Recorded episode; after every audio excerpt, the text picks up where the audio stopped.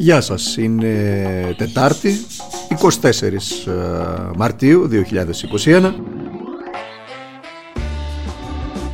Είμαι ο Δημήτρης Χατζηνικόλας και ακούτε ένα ακόμη podcast του Τμήματος Πολιτικών Ειδήσεων του Ντοκουμέντου.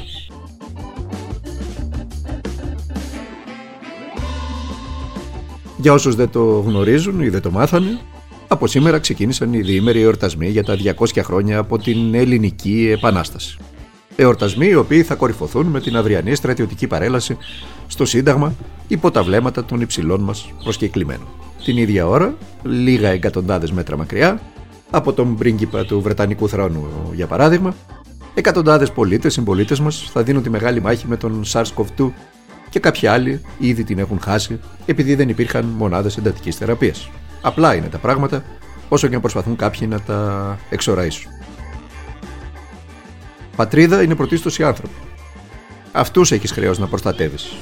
Έπονται οι σημαίες, τα ταρατατζούμ και οι βεγγέρες. Όταν τα πανηγύρια γίνονται με ανθρώπους να πεθαίνουν στα νοσοκομεία, τότε υπάρχει σοβαρό, σοβαρότατο πρόβλημα. Όταν ο Πρωθυπουργός της ε, χώρας, την ώρα που το Εθνικό Σύστημα Υγείας καταραίει, Χαριεντίζεται με το στρατιωτικό, για το στρατιωτικό τζόκι στο Eisenhower, το αμερικανικό αεροπλανοφόρο, στη Σούδα, υπάρχει θέμα. Υπάρχει σοβαρό θέμα. Πώς θα το κάνουμε; Πώς αλλιώς θα το πούμε; Να το πούμε όπως θα το έλεγε και ο αείμνηστος Βασίλης Ραφαηλίδης. Η ιστορία της πατρίδας μας είναι το πιο εύκολο πράγμα για να το πουλάει κανείς. Καμαρώνεις για ηρωικές πράξεις που έκαναν άλλοι πριν από σένα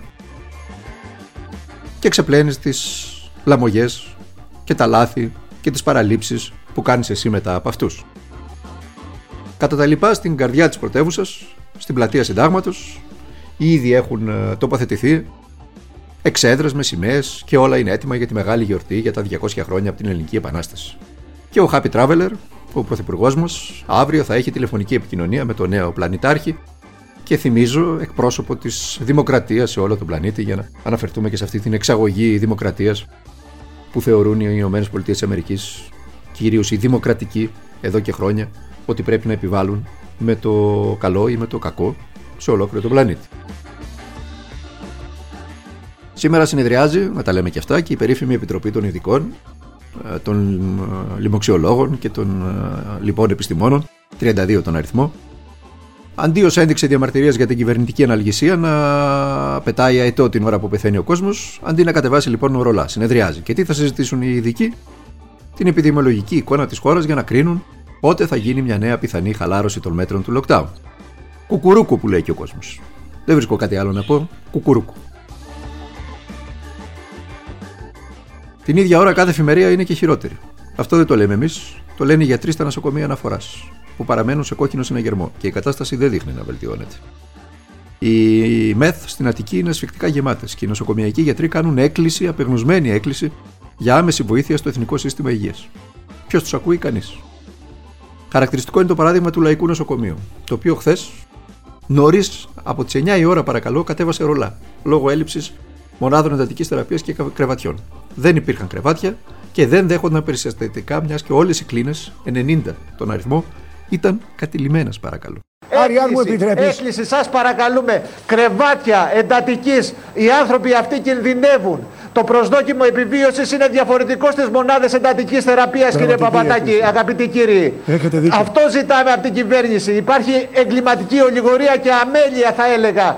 Κρεβάτια στην εντατική. Το μεγάλο μας άγχος και ο φόβος μας αυτός είναι. Δίνουμε τη μάχη πάνω από τις δυνατότητές μας είμαστε ένα στάδιο πριν την κατάρρευση σας παρακαλούμε πολύ κρεβάτια στις εντατικές αυτός που ακούσατε ήταν ο κύριος Νίκος Ορφανός. Είναι νοσηλευτής και προστάμενος στη μονάδα COVID του Λαϊκού που αναφερθήκαμε πριν.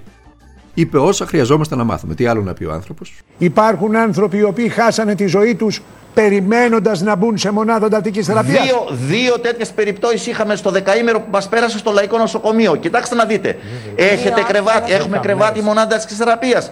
Έχουμε δικαίωμα και ελπίδα στη ζωή. Δεν το έχουμε αυτό. Το παίζουμε κορώνα γράμματα, λεπτή Αυτό που μας λέτε είναι σημαντικό. Αυτό που μας ναι, λέτε δύο, είναι δύο, σημαντικό. Βεβαίως, είχαμε δύο, δύο ασθενείς που με έμεναν για τρίτη και τέταρτη μέρα. Δεν βρήκαν αυτό το υπόθετο κρεβάτι και κατέληξαν. Εδώ θα τα πούμε όλα. Θα πούμε αλήθειες, κύριε Παπαδάκη. Και αυτός ήταν ο πρόεδρος των εργαζομένων στο ίδιο νοσοκομείο, ο κ. Αντωνόπουλος. Ο οποίος απλά επιβεβαίωσε αυτό που λέμε και γράφουμε εδώ και καιρό. Πεθαίνουν άνθρωποι επειδή δεν υπάρχουν κρεβάτια μονάδες εντατικής θεραπείας για να νοσηλευτούν.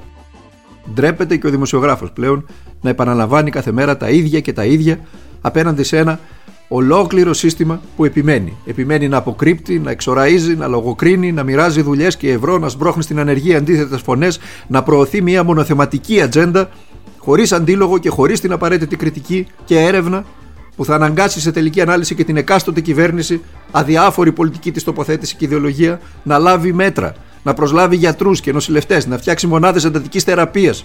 Τι άλλο να πούμε και πόσες φορές να το πούμε. Ένα χρόνο τώρα.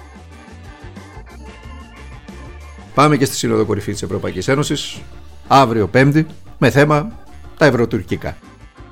Δεν τίθεται θέμα ακυρώσεων, άλλωστε δεν τις θέλουμε ούτε εμείς αυτές, δεν τις θέλει η κυβέρνηση δηλαδή. Αλλά άλλο φαίνεται να είπε ο Ζωζέ Μπορέλ προφορικά και άλλο γράφει το προσχέδιο το οποίο διέρευσε χθες. Το περίφημο draft. Για την ακρίβεια δεν γράφει.